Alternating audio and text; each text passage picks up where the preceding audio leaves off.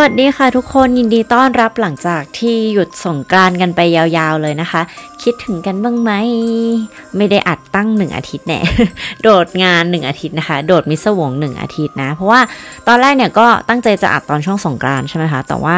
สงกรานนี้เนี่ยน่าจะเป็นหยุดยาวแรกเลยที่เราเนี่ยไม่ได้ต้องคิดงานไปด้วยนะคะ เพราะปกติเนี่ยเป็นวันหยุดที่ไม่เคยได้หยุดนึกออกมาคือเราต้องคิดงานตลอดเลยมีงานแบบเปิดมาก็ต้องขายงานอะไรเงี้ยเพราะฉะนั้นอพอรอบนี้เนี่ยได้หยุดยาวๆก็เลยรู้สึกว่าเออขอพักสมองบ้างอะไรเงี้ยต้องขอโทษทุกคนด้วยนะคะ ที่ไม่ได้อัดหนึ่งอาทิตย์นะคะ ยังไงก็มาชดเชยให้แล้วนะคะแล้วก็บอกเลยว่าตอนในวันนี้เนี่ย จัดหนักจัดเต็ม 18 บวกนะคะ ก็คือ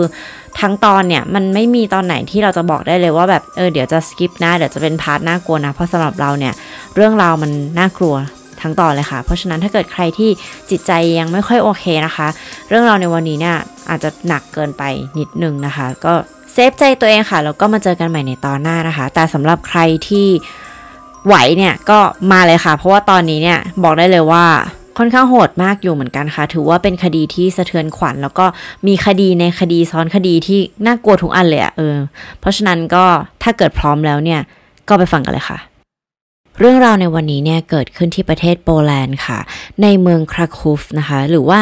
กรากูฟแต่ว่าถ้าเป็นฝรั่งอะแบบอังกฤษอะค่ะ จะเรียกว่าคราคาว เราอยากเรียกชื่อเมืองให้ถูกไงเพราะไม่อยากจะแบบว่าเรียกผิดนะนะ แต่มันก็ออกออกเสียงยากนิดนึงนะกรากูฟกรากูฟนะคะ ก็คือเป็นเมืองหนึ่งในโปแลนด์ละกันค่ะ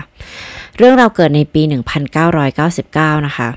มีเรืออยู่ลำหนึ่งค่ะกำลังแบบว่าแล่นอยู่ในแม่น้ำวิสตูล่านะคะ ระหว่างที่เรือกำลังแล่นอยู่นั่นเองค่ะ ก็คือมันเหมือนมีอะไรมาติดอยู่ที่ใบพัดเรือนะคะทำให้เรือเนี่ยไม่สามารถที่จะแล่นอย่าง smooth ได้นะคะ ทางกัปตันเนี่ยก็เลย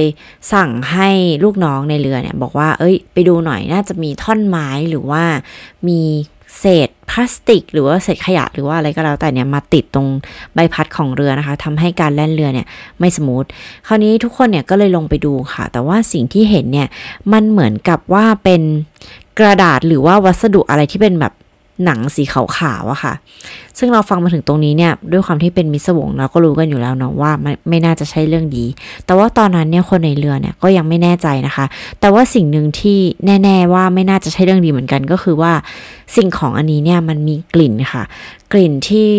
เหม็นสะเอียนแบบกลิ่นของซากศพอะนะคะแต่ว่าเพื่อความชัวร์เนี่ย พวกเขาก็จำเป็นเนี่ยต้องใช้อะไรเขี่ยขึ้นมาดูค่ะว่า เฮ้ย สิ่งนี้เนี่ยมันติดมันคืออะไรนะคะ เมื่อเขาเขี่ยขึ้นมาแล้วเนี่ยก็พบว่ามันคือผิวหนังของมนุษย์ค่ะ ไม่ใช่ร่างด้วยนะคะ แต่ว่าเป็นผิวหนังที่ถูกชำแหละแล้วก็ลอกออกมาค่ะ มีหูมีลำตัวท่อนบน เป็นผิวหนังที่แบบว่าถูกถลกออกมานะคะด้วยความตื่นตระหนกตกใจของคนทั้งเรือกับตัน แล้วก็ลูกน้องในเรือทั้งหมดนะคะ ทุกคนก็รีบ แจ้งตำรวจค่ะ แล้วเมื่อตำรวจมาถึงที่เกิดเหตุเนี่ย ก็เป็นที่มาของคดีสะเทือนขวัญของประเทศโปแลนด์ค่ะ ซึ่งเป็นคดีของคาตากินาโคซาวาค่ะคาตากินาโคซาวานะคะ ก็คือจริงๆ ชื่อเธอเนี่ย สะกดด้วย Z เนาะ Z Y N A นะซีนาเนาะแต่ว่าเท่าที่เราฟังจากข่าวที่เป็นภาษาออก แบบโปแลนด์แต่จริงๆเราก็ฟังไม่ค่อยรู้เรื่องนะเขาจะพูดว่าคาตากินาเนี่ยเราก็เลยไม่อยากจะเรียกชื่อเธอผิดนะคะ เอาเป็นว่าขออนุญาตเรียกชื่อเธอว่าคาตากิน่าละกันค่ะคาตากิน่าเกิดในวันที่ 1 มิถุนายนปี 1975 นะคะ ในช่วงเวลาที่มีเรื่องราวเกิดเหตุอันนี้เนี่ย เธอเป็นนักศึกษาค่ะ อายุได้ 23 ปีนะคะ เธอเนี่ยเป็นนักศึกษาในมหาวิทยาลัยค่ะ มหาวิทยาลัยชื่อเรียกค่อนข้างยากนะคะ เอาเป็นว่ามหาวิทยาลัยของเธอเนี่ยก็อยู่ในเมืองครากุฟอันนี้นี่แหละค่ะ ตอนแรกเนี่ยเธอก็เรียนวิชาจิตวิทยานะคะ แต่ว่ามันก็ไปได้ไม่ค่อยดีค่ะ เนื่องจากว่าเธอเนี่ยเริ่มมีปัญหาทางจิตนะคะ คือเธอเริ่มป่วยเป็นโรคซึมเศร้า แล้วก็พยายามที่จะทำร้ายตัวเองถึงขั้นพยายามที่จะฆ่าตัวตายนะคะ คาตากิน่าเนี่ยก่อนที่เธอจะเข้ามหาวิทยาลัยอะคะ่ะ ประมาณ 2 ปี คือเธอกับคุณพ่อเนี่ยไปปีนเขาด้วยกันค่ะเหมือนเธอชวนพ่อไปปีนเขาอะไรเงี้ยแล้วมันเกิดอุบัติเหตุที่คุณพ่อเนี่ยตกเขาค่ะ พลัดตกภูเขาไปนะคะทำให้คุณพ่อเนี่ยเออเหมือนบาดเจ็บหนักที่กระดูกสันหลังอะค่ะและสุดท้ายเนี่ย ท่านก็เสียชีวิตไปนะคะทำให้ตัวเธอเนี่ยเหมือนกับโทษตัวเองตลอดเวลาค่ะ ว่าเธอเนี่ยเป็นสาเหตุที่ทำให้คุณพ่อเสียชีวิตนะคะ มันก็เลยเป็นที่มาของการป่วยเป็นโรคซึมเศร้าด้วย แต่ว่าจริง ๆ แล้วด้วยตั้งแต่เด็กอะค่ะ เธอเป็นคนที่เก็บเนื้อเก็บตัวขี้อาย แล้วก็เพื่อนน้อยอะค่ะ จริงๆ เธอไม่ได้โดนบูลลี่หรืออะไรแบบนั้นนะคะ แต่ว่าด้วยนิสัยของเธอเนี่ยมันมีความแบบ เศร้าเล็ก ๆ อยู่แล้วตั้งแต่เด็กคือ ไม่ใช่คนที่แบบว่าเอ้ยล่าเริงพูดเก่งอะไรเงี้ยไม่ใช่คาตาคาตากิน่าเนี่ยก็จะเป็นแบบว่าเด็กผู้หญิงที่เก็บตัววิดรอน ไม่ค่อยเข้าสังคมเท่าไหร่ แล้วก็เหมือนจะแบบ ขี้อายมากๆอะไรแบบนี้ค่ะ ซึ่งพอเธอที่มาเรียนมหาวิทยาลัยใช่ไหมคะ ซึ่งตอนแรกเนี่ยเธอก็เรียนวิชาจิตวิทยาอย่างที่บอกค่ะ แต่ว่าพอมันไปได้ไม่ค่อยดีเนี่ย เธอก็เลยเปลี่ยนมาเรียนวิชาประวัติศาสตร์ แต่ว่ามันก็ยังไม่ใช่นะคะ แล้วก็สุดท้ายเนี่ยเธอก็มาเรียนวิชาที่เกี่ยวกับทางศาสนาค่ะ แต่ว่าเราไม่แน่ใจว่ามันมันคืออะไรเนาะ เออ ในช่วงนั้นเนี่ย ก่อนที่เธอจะหายตัวไปเกิดเรื่องเกิดราวเนี่ย เธอค่อนข้างหยุด เรียนบ่อยมาก แล้วก็มีอยู่ช่วงหนึ่งก่อนที่เธอจะหายตัวไปเนี่ย เธอหยุดเรียนเป็นเวลาเกือบหนึ่งเดือนนะคะ ซึ่งมันถือว่าเป็นเวลาที่ยาวมากเลยนะ มันไม่ใช่แค่ว่าวันนี้เราตื่นมาเรารู้สึกว่า เอ้ย เราไม่อยากไปเรียน เราก็เลยแบบ เออ ข้ามอะไรเงี้ย แต่มันแบบหนึ่งเดือนนี่คือมันค่อนข้างนานนะ แล้วก็ในช่วงเวลานั้นเนี่ย มีอะไรเปลี่ยนไปสำหรับเธอเยอะค่ะ เช่น ปกติแล้วเนี่ย เธอจะเป็นคนที่แบบว่าไม่ค่อยแต่งตัว แต่ว่าเธอก็เปลี่ยนมาแต่งเนื้อแต่งตัวมากขึ้น แล้วก็ลดน้ำหนัก แล้วก็ ย้อมผมเป็นสีทองค่ะ ก็คือเปลี่ยนจากผมสีน้ำตาลดำเนี่ยเป็นสีบลอนนะคะ ก็ถือว่าเป็นการเปลี่ยนแปลงที่ค่อนข้างค่อนข้างชิฟเยอะเหมือนกันนะสำหรับคนที่จากแบบว่าขี้อายเก็บตัวอะไรแบบนี้สำหรับเรานะ อยู่ดีๆเปลี่ยนมาแบบเอ้ยเปลี่ยนสีผมเลยอะไรแบบนี้ค่ะ แต่ว่าหลาย ๆ คนที่รู้จักเธอเนี่ยก็สงสัยค่ะว่ามันอาจจะเป็นเพราะว่าเธอได้พบเจอใครบางคนหรือเปล่า หรือว่ามีแบบเอ่อ relationship โรแมนติกกับใครอะไรเงี้ย แต่ไม่ว่าคนคนนั้นจะเป็นใครนะคะ เธอก็ไม่ได้ตั้งใจที่จะเปิดเผยให้ใครรู้นะคะ ก็เลยไม่มีใครรู้ว่า ตอนนั้นเนี่ยมันเกิดอะไรขึ้นกับชีวิตของเธอบ้างค่ะในวันที่ 12 พฤศจิกายน ปี 1998 ค่ะ คาตากิน่าเนี่ยได้นัดกับคุณแม่ไว้ว่าเธอจะต้องไปที่คลินิกหมอจิตเวชนะคะสำหรับใครที่ป่วยเป็นโรคซึมเศร้าอะไรเงี้ยก็ต้องไปหาหมอเป็นแบบรูทีนอยู่แล้ว ก็คือหมอก็จะนัดทุกเดือนทุก 2วีคอะไรก็แล้วแต่ความแบบว่าเยอะน้อยของอาการนะคะ ซึ่งคาตากิน่าเนี่ยก็คือนัดกับคุณแม่ค่ะ แต่เมื่อถึงเวลาที่จะต้องหาหมอเนี่ย เธอก็ไม่มาปรากฏตัวนะคะ ซึ่งมาทำให้แม่เนี่ย เครียดมากๆค่ะ เพราะว่าปกติแล้วเธอกับแม่เนี่ยอยู่บ้านหลังเดียวกันนะคะ เพราะฉะนั้นการที่เธอจะไปไหนหรืออยู่ดีๆ วันนี้เธอจะไม่ว่างเนี่ย เธอต้องบอกแม่อยู่แล้วค่ะ แต่ว่ามันคือการที่นัดแล้วไม่มา แล้วก็ติดต่อไม่ได้นะคะ ซึ่งในวันเดียวกันนั้นเนี่ยคุณแม่ก็ได้แจ้งตำรวจทันทีค่ะ แต่ว่าตำรวจเนี่ยก็อย่างที่ เหมือนหลาย ๆ คดีเนาะตำรวจก็จะบอกว่าเฮ้ยยังไม่ยีบสี่ชั่วโมงเลยอะไรเงี้ยหรือว่าลูกสาวของคุณแม่เนี่ยโตแล้วนะ ไม่ใช่เด็ก ๆ แล้วอายุยี่สิบกว่าแล้ว เพราะฉะนั้นการที่เธอจะตัดสินใจที่จะหายตัวไปสักวันสองวันเนี่ยอาจจะไม่ใช่เรื่องราวที่ยิ่งใหญ่อะไรขนาดนั้นอะไรเงี้ยแต่ว่าแม่เธอเนี่ย รู้ว่ามีอะไรที่มันผิดปกตินะคะ เพราะเราว่าคนเป็นพ่อเป็นแม่เนี่ยน่าจะรู้รู้ได้อะค่ะว่าเฮ้ยอันเนี้ยแค่ลูกแบบหายไปไปเที่ยวแหละอะไรเงี้ยหรือว่าอันนี้มันมันผิดวิสัยที่ลูกเราเป็นนะปกติจะไปไหนทำอะไรก็จะบอกอะไรอย่างี้ใช่ไหมคะ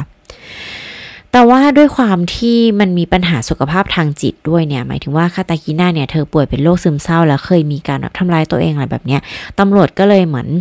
ยอมที่จะออกตามหา แต่ว่าก็เป็นการเสิร์ชหาที่แบบ ผิวๆอะ่ะเออแบบเป็นเบื้องต้นมากๆอะไรเงี้ย เนื่องจากว่าคาตากิน่าเขาป่วยด้วยใช่ไหมคะ คือคุณแม่เนี่ยก็กลัวว่าเธอเนี่ยจะไปทำร้ายตัวเองหรือว่าอะไรแบบนี้นะคะตำรวจก็เลยออกช่วยตามหาค่ะ แต่ว่ามันก็หาไม่เจอนะคะ เธอเนี่ยหายไปเหมือนกับว่าหายไปเลยค่ะ หายไปในอากาศ ไม่มีร่องรอยอะไรทั้งนั้นนะคะ แต่ในวันที่ 6 มกราคมปี 1999 ค่ะ ประมาณ 2 เดือนหลังจากที่คาตากิน่าหายตัวไปนะคะ ก็มีการพบผิวหนังของคาตากิน่าค่ะ หลังจากที่มีการใช้นิติวิทยาศาสตร์ระบุแล้วเนี่ย ก็พบว่ามันเป็นผิวหนังของเธอค่ะ ที่ถูกถลกออกมาจากร่างของเธอนะคะ แล้วก็น่าจะอยู่ในแม่น้ำเนี่ยเป็นเวลา 2-3 สัปดาห์แล้วค่ะตำรวจได้เข้ามาปิดกั้นพื้นที่อย่างรวดเร็วนะคะ แล้วก็ทำการค้นหาต่อไปค่ะ ตำรวจพบกับขาขวานะคะ ผิวหนังบางส่วน แล้วก็เสื้อผ้าของเธอที่ถูกหั่นเป็นชิ้นเล็กๆค่ะ ใบหน้าลำตัวแขนของเธอเนี่ยยังไม่เคยถูกค้นพบนะคะ ยกเว้นส่วนที่เป็น เนื้อหรือหนังที่มันถูกเลาะออกมาค่ะ ก็คือช่วงตัวด้านบนจนถึงใบหูนะคะ แล้วเวลาเราบอกว่ามันคือผิวหนังมันไม่ใช่แค่เป็นแบบผิวหนังเป็นแผ่นๆนะคะ มันคือการที่คนที่ถลกเนี่ยมีความช่ำชองในการถลกหนังมากๆค่ะ แล้วเขาก็ถลกมาเป็นชิ้นๆแล้วก็เย็บติดกันนะคะ เพื่อที่จะเอามาสวมใส่ค่ะ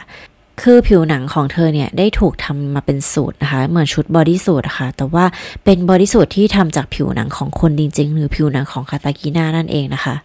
ผิวหนังระหว่างต้นขาแล้วก็ลำคอของเธอเนี่ยถูกเอาออกอย่างค่อนข้างระมัดระวังนะคะเพื่อถูกเตรียมในลักษณะที่จะเก็บไว้สวมใส่เป็นชุดสูทนะคะอย่างที่เราบอกเนาะเหมือนแบบ Leatherface ในหนังแบบ Texas Chainsaw แบบนั้นนะคะ ซึ่งในตอนนั้นเนี่ย ในตอนปี 1999 ในตอนที่พบ ตัวชิ้นส่วนของคาตากิน่าค่ะ ยังไม่เป็นที่แน่ชัดว่าเธอเนี่ยถูกถลกผิวก่อนหรือว่าหลังจากที่เธอเสียชีวิตไปแล้วนะคะ แต่วิทยาศาสตร์ในทุกวันนี้เนี่ยสามารถไขข้อข้องใจอันนี้ได้ค่ะ เดี๋ยวเราจะค่อยๆเล่าไปตามไทม์ไลน์นะคะ หลังจากที่พบศพแล้วก็เรียกว่าศพละกันเนาะ แต่ว่าถึงมันจะไม่ได้เป็นร่าง แต่ว่ามันก็คือร่างเอ่อชิ้นส่วนศพของคาตากิน่านะคะ นอกจากตำรวจเนี่ยจะไม่มีหลีดอะไรเพิ่มเติมแล้วเนี่ย แล้วก็ยังไม่สามารถที่จะหาชิ้นส่วนได้ แล้วก็ไม่ไม่รู้ไปเลยค่ะว่าใครที่จะทำเรื่องราวแบบนี้ได้นะคะ แต่ในเดือนพฤษภาคมค่ะ เบาะแสที่ยิ่งใหญ่มากได้ถูกแจ้งเข้ามาหาตำรวจนะคะ มีชายแก่คนหนึ่งค่ะ ได้โทรมาแจ้งตำรวจว่าเเขาเชื่อว่าลูกชายของเขาเนี่ยได้ถูกฆาตกรรม โดยหลานชายของเขาค่ะ ก็คือในบ้านเนี้ยจะมีคนอยู่สามคนนะคะ ก็เป็นคุณคุณปู่แล้วก็ลูกชายของเขาแล้วก็หลานชายของเขานะคะ เมื่อตำรวจไปที่จุดเกิดเหตุเนี่ยมันก็อยู่ในเมืองคาครุฟเนี่ยแหละค่ะ พอไปถึงเนี่ยก็จะเห็นว่ามันจะมีห้องใต้ดินใช่ไหมคะเมื่อตำรวจเดินไปถึงห้องใต้ดินนะคะ ก็พบกับศพที่ห้อยหัวลงมาค่ะ แต่ว่ามีแต่ร่างนะคะ หัวเนี่ยได้ถูกตัดทิ้งค่ะ แล้วก็ มีร่องรอยของการถลกหนังนะคะ แต่ว่าเป็นเฉพาะส่วนส่วนหัวนะคะ คราวนี้เมื่อตำรวจไปเคาะห้องที่เป็นห้องของหลานชายอะคะ่ะ หรือว่าลูกชายของคนที่เสียชีวิตอะคะ่ะสิ่งที่ตำรวจพบก็คือว่า ลูกชายของผู้เสียชีวิตเนี่ย ได้ใส่ชุดของผู้เสียชีวิตแล้วก็เอาหน้าที่ถลกออกมาค่ะ มาใส่เป็นหน้ากากค่ะ เรื่องราวมันก็คือว่าตัวหลานชายเนี่ยได้ฆ่าพ่อของเขานะคะ แล้วก็ถลกหนัง ที่หน้าของพ่อค่ะ เพื่อมาใส่เป็นหน้ากาก แล้วก็แต่งตัวเป็นพ่อเพื่อหลอกปู่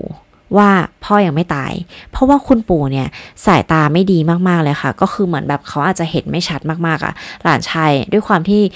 ถึงเขาจะไม่ไม่รักพ่อฆ่าพ่อเนาะแต่ว่าเขาเนี่ยค่อนข้างรักคุณปู่นะคะ ก็ไม่อยากให้คุณปู่เนี่ยสะเทือนใจ ก็เลยได้ทำการนี้ค่ะ ก็เลยปลอมตัวเป็นพ่อโดยการถลกหนัง หน้าของพ่อมาใส่เป็นหน้ากากนะคะ แต่ว่าเรื่องราวมันก็เกิดขึ้นได้แค่หนึ่งวันเท่านั้นเองค่ะ ปู่เนี่ยก็รู้นะคะว่าเฮ้ยมันมีอะไรที่ผิดปกติเกิดขึ้นนะคะ ก็เลยโทรแจ้งตำรวจค่ะซึ่งถ้าเราเป็นตำรวจอะเราก็คงคิดว่าเอาแหละ เราได้เจอกับฆาตกรที่ได้ถลกหนังผู้หญิงเมื่อสามเดือนที่แล้วอะไรเงี้ยแน่ ๆ เลย เพราะว่ามันจะเป็นไปได้ไงในหนึ่งเมืองจะมีคนมาแบบฆ่ากันแล้วถลกหนังกันเนี่ย มันไม่ใช่แบบการฆ่าที่ ถลกหนังอะทุกคนแล้วเอามาใส่มันแบบเฮ้ย มันบียอนคำว่าแบบโหดอะแต่ว่าเมื่อตำรวจได้สืบสวนไปลึกๆแล้วเนี่ย คนนี้ค่ะ คนที่เป็นลูกชายที่ก่อเหตุฆ่าพ่อเนี่ยเขาบอกเขาไม่รู้จักคาตากิน่าเลยนะคะ ไม่รู้เรื่องเลยไม่ได้เกี่ยวอะไรเลย แล้วก็การที่เขาฆ่าคุณพ่อเนี่ย มันเกิดจากการที่เขาอะเกลียดพ่อค่ะ เพราะว่าพ่อเนี่ยนอกใจแม่ตอนเด็ก ๆ อะไรเงี้ยนะแล้วก็เป็นแบบปมฝังใจแล้วก็อาจจะมีความสัมพันธ์ที่แบบ ไม่ถูกกันมากๆ ระหว่างพ่อกับลูกชายคนนี้ค่ะ เขาก็เลยเหมือนก่อเหตุที่ฆ่าพ่อ แต่ว่าเขาไม่ได้อยากฆ่าคนอื่น แล้วเขาก็ไม่เคยทำร้ายคนอื่นนะคะ แต่ว่าเชื่อว่าการสืบสวนเนี่ยมันก็คงเป็นอย่างนั้นจริงๆ หมายถึงว่าเป็นไปตามคำพูดของเขาจริงๆค่ะ เพราะว่าสุดท้ายเนี่ยเขาก็ถูกดำเนินคดี เฉพาะคดีนั้นนะคะ คือคดีที่ฆ่าพ่อค่ะ ติดคุก 25 ปีนะคะ ทุกวันนี้ FYI มาใน วันโลกอนาคตในตอนนี้เลยละกัน คือทุกวันนี้เนี่ยเขาออกจากคุกแล้วนะคะแล้วก็มีครอบครัวมีลูกสามคนเลี้ยงหมาหนึ่งตัวนะคะ เราก็หวังว่ามันจะแบบมันจะไม่เกิดเหตุการณ์อะไรอย่างนั้นอีกเนาะเขาจะไม่ทำร้ายใครอีกอะไรแบบ มันอาจจะมีเหตุการณ์อะไรที่เราไม่รู้ลึกๆในในที่เกิดขึ้นกับชีวิตเขาระหว่างเขากับพ่อเนาะแต่ว่าตะไว้แล้วกันยังไงมันก็ผิด แต่ว่าในเมื่อเขาก็ได้ออกมาแล้วมีครอบครัวมีลูกมีอะไรเราก็หวังว่ามันจะเป็นชีวิตที่แบบเป็นชีวิตใหม่จริงๆอะนะ กลับมาในคดีของเราค่ะ เมื่อตำรวจเนี่ยรู้ว่าเฮ้ยถึงคดีมันอาจจะเหมือนจะเป็นคนนี้แต่มันไม่ใช่ว่ะ เพราะฉะนั้นแปลว่าอะไรคะแปลว่าฆาตกรที่ลงมือถลกหนังคาตากิน่าแล้ว ตั้งใจที่จะทำเป็นชุดสูตรใส่เนี่ยมันยังไม่ถูกจับได้นะคะ แล้วก็ไม่มีใครรู้ว่าเขาเป็นใคร แล้วเขาก็ยังเดินอยู่ในปะปนกับประชาชนในเมืองในประเทศโปแลนด์นะคะ ก็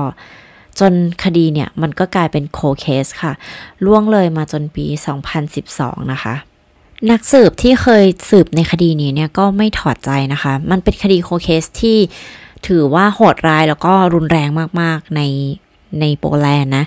เขาก็เลยตั้งใจที่จะเปิดคดีขึ้นมาใหม่ค่ะ แล้วก็อีกอย่างหนึ่งในปี 2012 เนี่ย ความก้าวหน้าของทางแบบนิติเวชอะไรเงี้ยต่างๆอะมันก็ คืบหน้ามากแล้วนะคะ คราวนี้หน่วยคดีโคเคสค่ะ ก็ถูกแบบรวบรวมแล้วก็นำมาตรวจสอบคดีอีกครั้งหนึ่งนะคะ โดยสั่งขุดทั้งชิ้นส่วนทุกอย่างที่จะหยิบขึ้นมาชนะสูตรกันใหม่ได้นะคะ ในคดีของศพคาตากีนานะคะ แล้วในตอนนั้นเองค่ะ ที่มันไม่ใช่แค่ตำรวจของโปแลนด์นะคะ แต่ว่าพวกเขาเนี่ยถึงขั้นพึ่ง FBI ในการทำโปรไฟลิงของฆาตกรด้วยนะคะ เราไม่แน่ใจว่าจริง ๆ แล้วเนี่ย FBI ได้เข้ามาช่วยสืบตั้งแต่ปี 1999 แล้วหรือเปล่านะคะ แต่ว่าเอาเป็นว่าในปี 2012 เนี่ย มันก็คือมีการสร้าง profiling แล้วก็ทำเป็น 3D expertise laboratory ค่ะ ที่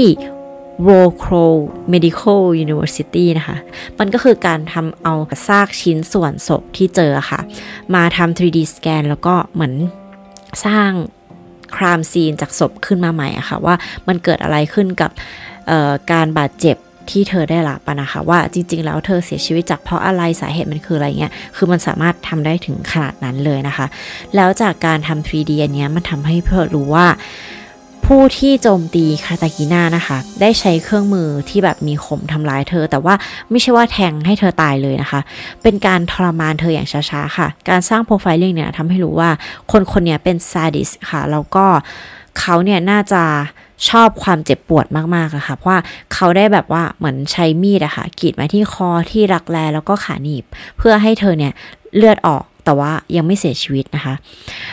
จากบาดแผลเนี่ยบ่งบอกว่าเธอได้ถูกทุบตีแล้วก็ถูกมัด อาจจะห้อยลงมาหรือว่าจะขึงอันนี้ไม่แน่ใจ เพราะว่ามันแค่บอกว่าถูกถูกขึงกันแน่ๆแต่ว่าในแนวไหนไม่รู้นะคะ แล้วก็เธอเนี้ยถูกทรมานหลายวัน ก่อนที่เธอจะเสียชีวิตค่ะ เป็นไปได้ว่าเธออาจจะถูกจับมาประมาณเป็นอาทิตย์นะคะก่อนที่ก่อนที่เธอจะเสียชีวิตจากการเสียเลือดนะคะ แล้วก็ พาร์ตตรงนี้เนี่ยจะน่ากลัวนะคะ เพราะว่าจะพูดถึงการถลกหนังค่ะ คือตัวของเธอเนี่ยอาจจะถูกถลกหนังทั้งทงที่เธอยังมีชีวิตอยู่นะคะ เพราะว่าจากบาดแผลเนี่ยมันเหมือนกับ คือถ้าเกิดว่ากรีดศพ กับกรีดคนที่ยังไม่ตายเนี่ยบาดแผลมันไม่เหมือนกันนะคะ ด้วยด้วยการภาวะของเลือด แล้วก็ตัวบาดแผลเนี่ยสามารถบอกได้ว่าตัวคาตากรีนาเนี่ยอาจจะยังมีชีวิตอยู่ในระหว่างที่เธอกำลังถูกถลกหนังทั้งเป็นนะคะฆาตกรหรือว่าผู้ที่กระทำเนี่ยค่อยๆ กรีดอย่างมั่นใจค่ะว่าตัวเขาเนี่ยจะต้องเลาะตรงไหนนะคะ แล้วใช้มือเปล่า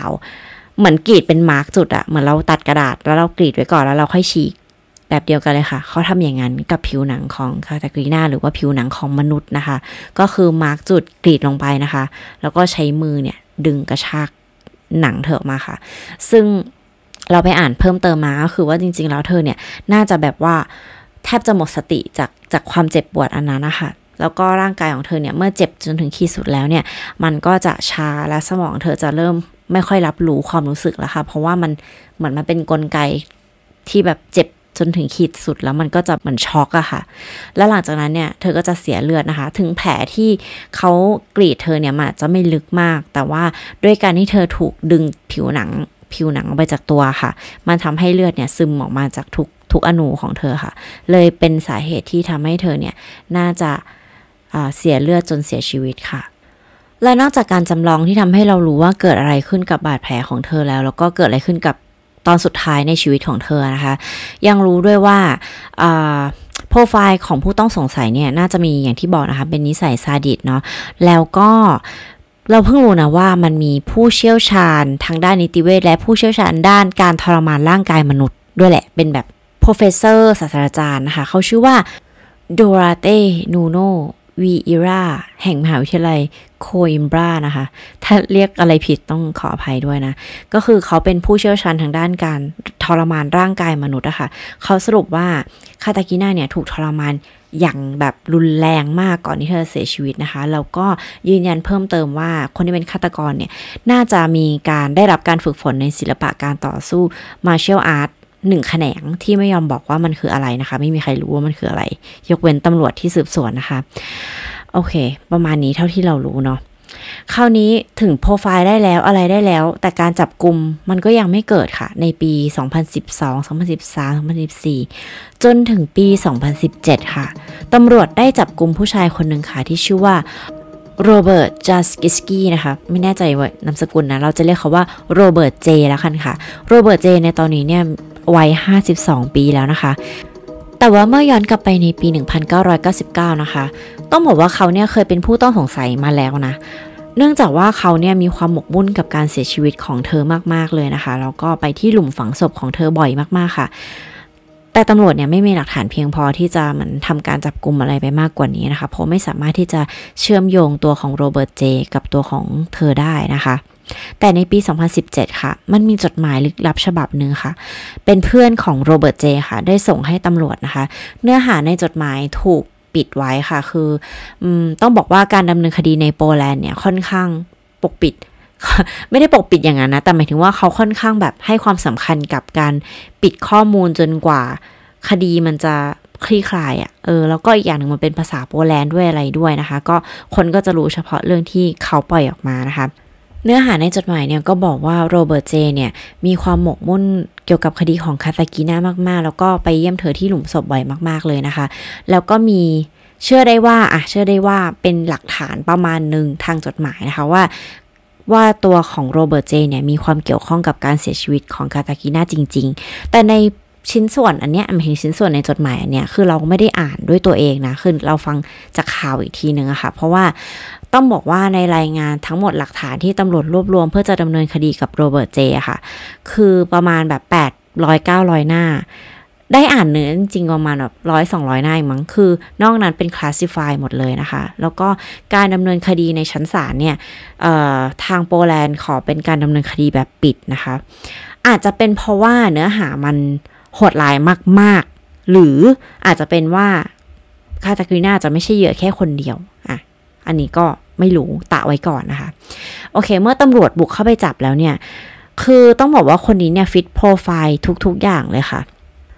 ตัวโรเบิร์ตเจเนี่ยได้รับการฝึกฝนศิลปะการต่อสู้นะคะ แล้วก็มีประวัติการล่วงละเมิดผู้หญิงด้วย แล้วก็มีประวัติ creeping ผู้หญิงที่อยู่ในแบบเป็น neighbors เป็นเพื่อนบ้านอะไรเงี้ยค่ะ ก็คือไปแอบดูผู้หญิงนะคะ แล้วก็เขาเนี่ยมีความหมกมุ่นกับผู้หญิงผมบลอนมากๆค่ะ ซึ่งอย่างที่เราเล่าไปตอนแรกค่ะ ก่อนที่กาตากิน่าจะหายตัวไปเนี่ย เธอได้แบบว่าย้อมผมนะคะ จากสีน้ำตาลดำเนี่ยกลายเป็นสีบลอนค่ะ พื่อเป็นการเปลี่ยนรูปลักษณ์อาจจะเป็นเพราะว่าเธออยากจะเอาใจใครหรือเปล่า หรืออาจจะเป็นแค่ว่าเธอรู้สึกว่าเธอแค่อยากผมบลอนอันนี้ไม่มีใครรู้เนาะแล้วก็ตัวของโรเบิร์ตเจค่ะ มีรสนิยมการแต่งตัวเป็นผู้หญิงค่ะแต่ไม่ใช่ว่าเป็นเพราะว่าเขาเนี่ยเป็น LGBT หรืออะไรแบบนี้นะคะ แต่ว่าเขามีความแบบอยากใส่ชุดผู้หญิงอะแต่เขาชอบผู้หญิงนะ เออ มันเป็นไม่ได้ไหมที่ความอยากใส่ชุดผู้หญิงเนี่ยมัน มันกำเริบหรือว่ามันเป็นหนักไปจนถึงขั้นเป็นแฟนตาซีที่เขารู้สึกว่าเขาอยากจะใส่ชุดที่เป็นผู้หญิงจริง ๆ คือวูแมนสุดหรือว่าใส่ชุดจากผิวหนังของผู้หญิงจริง ๆอะค่ะ อืม แล้วเขาเนี่ยก็ไปเยี่ยมเธอที่หลุมฝังศพบ่อยมากๆ บ่อยแบบบ่อยมาก ๆ มีคลิปวิดีโอด้วยนะคะ คือถ่ายคลิปตัวเองที่ไปเยี่ยมหลุมฝังศพของเธอนะคะ แต่ถ้าเรื่องทั้งหมดยังรู้สึกว่าเฮ้ยมันแบบมันฟิตโปรไฟล์แบบแปลกๆ ไม่พอนะคะ ลองมาดูประวัติการทำงานของเขากันดีกว่าค่ะ ตัวของโรเบิร์ตเจนะคะเคยอยู่ในกองทัพค่ะ แต่ว่าหน้าที่ของเขาเนี่ยอยู่ในเหมือนหน่วยหน่วยพิสูจน์ศพของกองทหารนะคะ ก็คือเขาจะมีโอกาสได้ผ่าศพบ่อยมาก ๆ เลยนะคะ แล้วก็จะได้เรียนรู้อนาโตมีต่างๆ ของร่างกายมนุษย์นะคะ แล้วหลังจากนั้นเนี่ยเขาก็ไปทำงานอยู่ที่เหมือนศูนย์เกี่ยวกับสัตว์เหมือนกันนะคะ แต่ว่าเป็นการแบบว่าทดลองดูซูโลจีค่ะ เหมือนผ่าสัตว์ผ่าอะไรเงี้ยดูอะค่ะ เอ่อแต่ว่าเขาถูกไล่ออกจากศูนย์อันนี้นะคะ เพราะว่ามีอยู่ครั้งหนึ่งหลังจากที่เขาเข้าชิฟไปแล้วเนี่ยเข้ากะไปแล้วค่ะ เขาฆ่ากระต่ายของสถาบันทั้งหมดเลยค่ะ แล้วก็ไม่สามารถตอบคำถามกับสถาบันได้ว่าเขาทำไปทำไมนะคะ นอกจากนี้เนี่ยเขายังถูกร้องเรียนจากเพื่อนบ้านนะคะ ว่าเขามีพฤติกรรมที่ชอบทรมานสัตว์ค่ะ ก็คือ ฆ่าหมาฆ่าแมวฆ่าสัตว์เลี้ยงของเพื่อนบ้านที่อยู่ใกล้ๆบ้านเขาทั้งหมดเลยนะคะ ทุกคนที่รู้จักเขาเนี่ยก็จะเรียกเขาว่าเหมือนเขาเป็นไอ้โรคจิตคนหนึ่งอะคะ่ะ คือใช้คำว่าแบบแวกโกเวียดโดอะไรเงี้ยก็คือเป็นแบบเป็นคนบ้าเป็นคนที่แบบเหมือนสติไม่ค่อยดีแล้วก็แบบโรคจิตนะคะ แต่ว่าในการจับกลุ่มค่ะคุณโรเบิร์ตเจเนี่ยก็ เหมือนบอกกับตำรวจว่าตัวเขาเนี่ยไม่รู้จักของกาตากินาเลยนะคะ ไม่รู้อะไรเลย แต่ว่าตำรวจเนี่ยสามารถพิสูจน์ได้ค่ะว่าตัวเขาเนี่ยไปเยี่ยมที่หลุมศพของกาตากินาบ่อยมากๆ แล้วก็ค่อนข้าง obsessed กับเรื่องราวข่าวของเธอค่ะ แต่ที่มันมัดตัวเขาได้มาก ๆเลยนะคะ ก็คือว่าเมื่อตำรวจเข้าไปตรวจค้นที่อพาร์ตเมนต์ของเขาค่ะตำรวจเนี่ยเขียนว่าพวกเขาได้พบเจอกับ เลือดแล้วก็ชิ้นส่วนผ้าเหมือนไฟเบอร์ จากชุดของคาตากินาค่ะ หลังจากที่ตรวจสอบแล้วเนี่ยคือมัน match กัน แต่ตำรวจแล้วก็ศาลนะคะ ไม่ยอมเปิดเผยข้อมูลนะคะ อย่าลืมนะว่าคดีเนี้ยมันผ่านมา 18 ปีแล้วกว่าที่จะจับตัวของโรเบิร์ตเจได้นะคะ 18 ปีแล้วมันเป็นไปได้ไงที่ยังมีรอยเลือดอยู่ในห้องน้ำนะคะ ลองคิดดูตอนแรกเราอะตอนที่เราได้ยินว่ารอยเลือดอะเราก็นึกถึงแบบหยดเลือดหรือว่า splash เลือดอะไรเงี้ยที่มันล้างไม่หมดหรอหรือว่าอะไร แต่เรามาคิดอีกทีนึงเนี่ย จากการที่ตำรวจไม่ยอมเปิดเผยหลักฐานทั้งหมดเป็นไปได้ไหมว่า บางฆาตกรนะคะเขาก็จะ preserve หรือว่าเก็บห้องห้องเชือดเอาไว้เหมือนวันแรกที่มันเคยเกิดขึ้น เพราะว่าชิ้นส่วนอื่นๆ ของเธอเนี่ยก็ยังไม่ได้ผูกพบเจอนะคะ เพราะเจอแค่ขา แล้วก็ชิ้นส่วนของออ ผิวหนังด้านบนที่ถูกล้อออกมาใช่ไหมคะ ก็เลยคิดว่าหรือเขาเก็บชิ้นส่วนบางอย่างของเธอไว้ เหมือนเอ็ดกีนนะคะฆาตกรที่ฆ่าหันศพแล้วก็เอามาทำเป็นเฟอร์นิเจอร์อะไรเงี้ยมาทำเป็นโคมไฟผิวหนังมนุษย์ มาทำเป็นเก้าอี้เป็นอะไรแบบเนี้ยเอ็ดกีน ถ้าทุกคนแบบอยากรู้ลองไป search เรื่องของเขาดูนะคะ เขาเป็นหนึ่งในแรงบันดาลใจของออหนังเรื่องไซโคนะคะ ก็ก็เป็นไปได้เนาะถ้าถ้าพูดถึงรอยเลือด ถ้ามันไม่ใช่แค่แบบเลือด spread เพราะว่า 18 ปีแล้วว่าทุกคนจะไม่ล้างห้องน้ำเลยเหรอ หรือว่าเวลาแบบคนฆ่าใครหรือว่าอะไรเงี้ยเขาก็จะแบบรีบทำลายพื้นที่ที่ฆ่าใช่ไหมคะ เช่นเอาน้ำยาล้างห้องน้ำเอาบลีชน้ำยากัดขาวน้ำยาฟอกขาวอะไรพวกนี้มาล้างรอยเลือดเนาะเพื่อแบบไม่ให้มันรู้ว่าเกิดอะไรขึ้นที่นี่ แต่กับฆาตกรบางคนมันก็ไม่ใช่แบบนั้นค่ะฆาตกรบางคนเนี่ยก็ชอบที่จะเก็บ